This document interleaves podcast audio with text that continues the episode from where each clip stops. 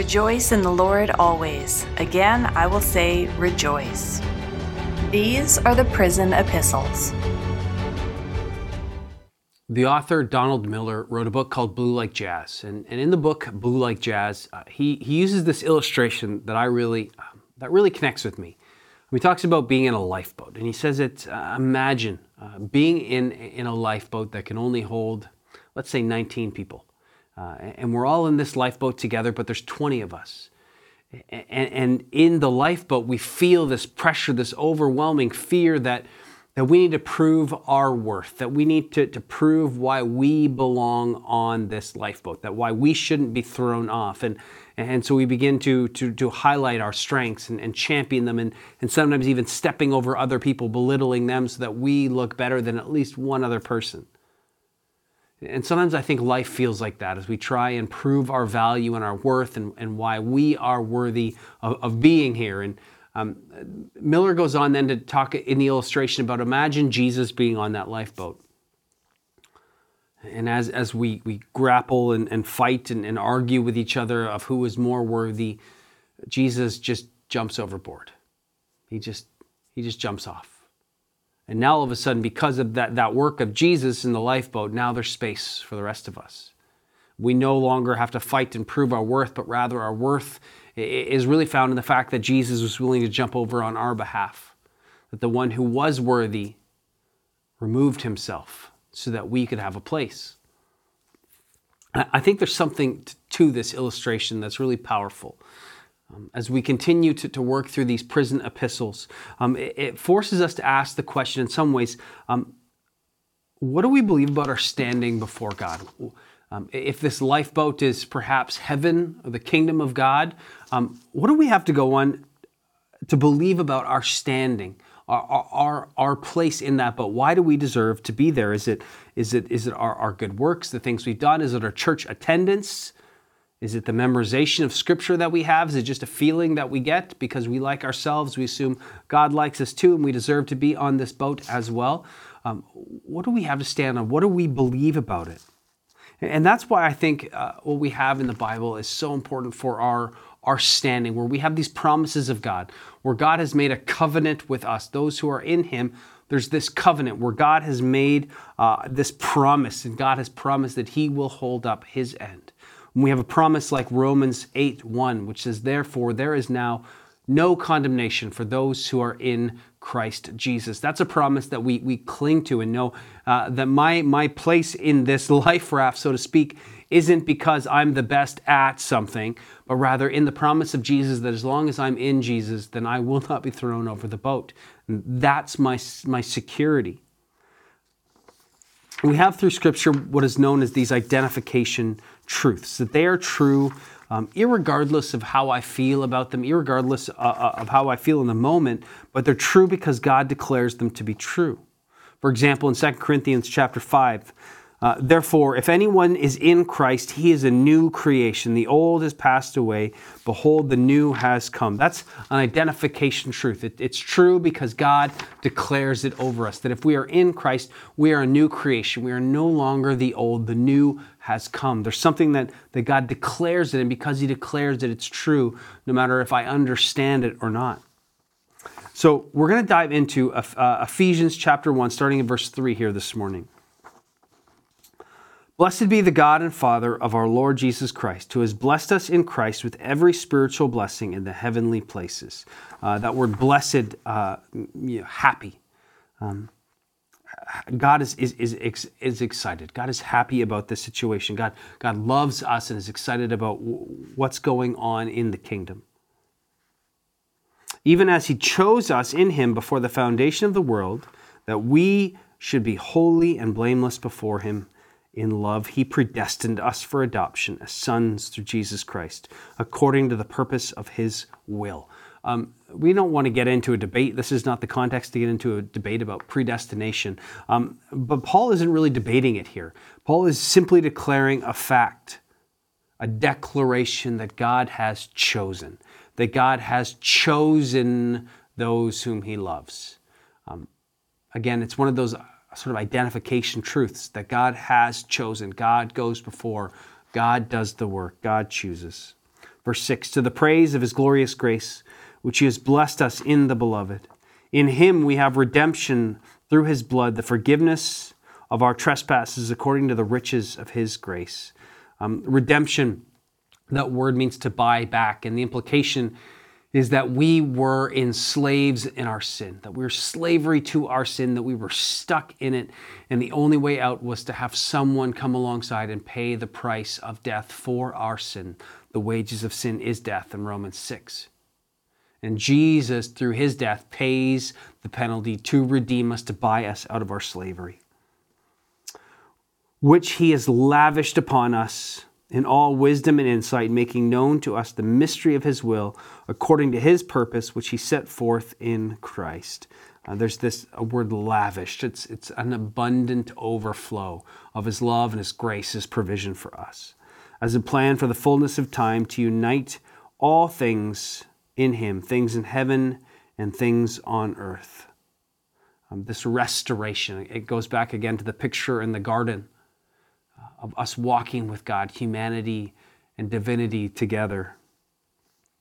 In Him we have obtained an inheritance, having been predestined according to the purpose of Him who works all things according to the counsel of His will, so that we who were the first to hope in Christ might be to the praise of His glory.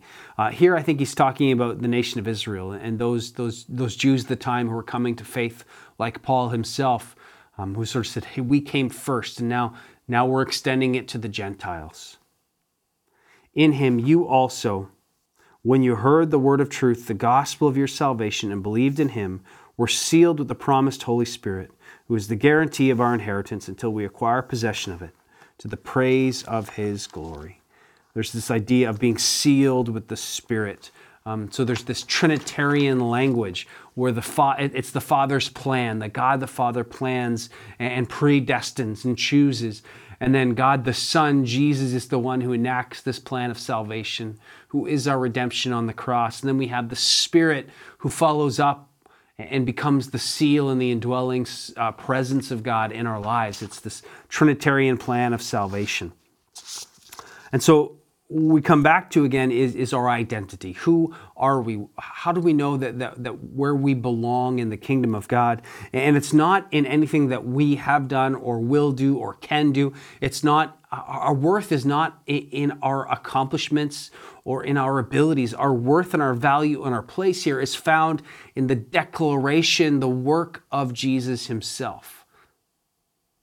There's, there's two contrasting words here again that come back to these kind of truths, and that is about condition and position.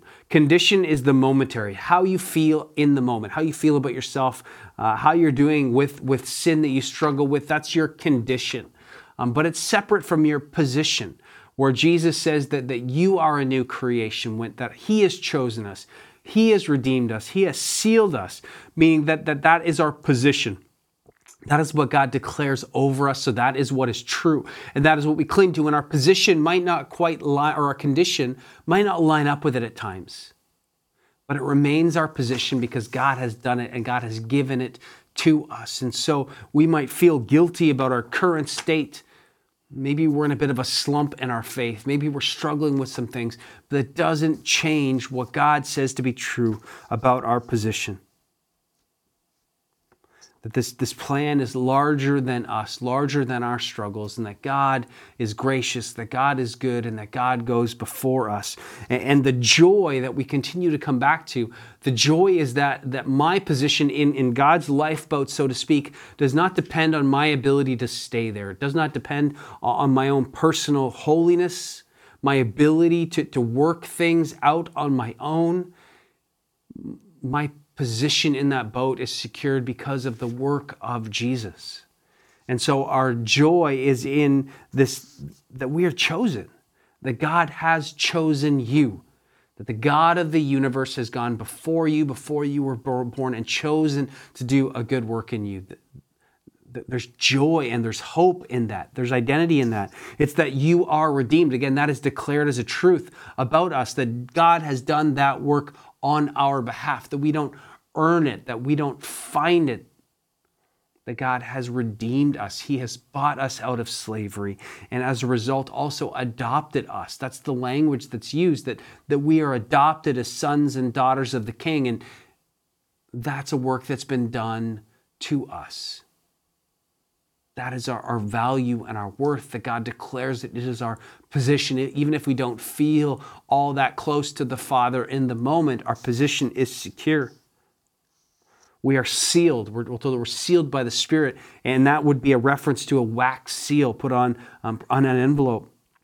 And the seal is a mark of ownership, meaning that God's mark, if the Spirit of God dwells within us, then that is His mark of ownership, that we are His no matter how we feel in the moment in our condition.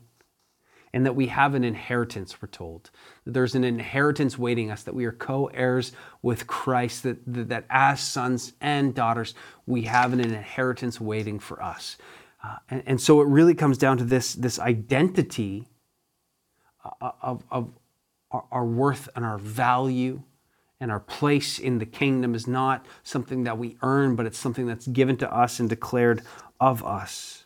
And it's rooted in this finished work of Christ on our behalf, that God has done it, God has declared it. And that's what Paul is doing, is he's just showering, he's peppering uh, the Ephesian church with these things. And, and in fact, that this whole passage that we read uh, from three all the way down to fourteen is one sentence in the Greek. It's all one, he's just rambling. Paul is so excited that he can't stop just sort of spitting these things out. He doesn't have time for punctuation, because he's so excited about this identity that God has given to us, the work that God has done on our behalf, that Jesus has jumped out of the boat to make a place for us. And we can rest secure. And it's a bit of a cliche, um, but I think it holds true. And, and that is that our worth is not in who I am, but I think what we see here in Ephesians is that our worth is not in who I am, but in whose I am. That we are chosen, that we are adopted, that we are redeemed, that we are sealed, that we are sons and daughters. That is our identity. That is our worth. That is our hope and also our joy. Let's pray. God, we thank you for these truths that you, that you wash over us, that in your love that you have redeemed us, that you have chosen us, that you have adopted us, you've sealed us, that we are yours. And that doesn't depend on how we feel about it from moment to moment, but that is a truth, a covenant that you make with your children. Help us only to live up to what we've already attained. And may it be a source of joy for us, of identity and worth today, those things that you say about us. Thank you for your love. In your name we pray. Amen. Hope you have a great rest of the day. Go enjoy.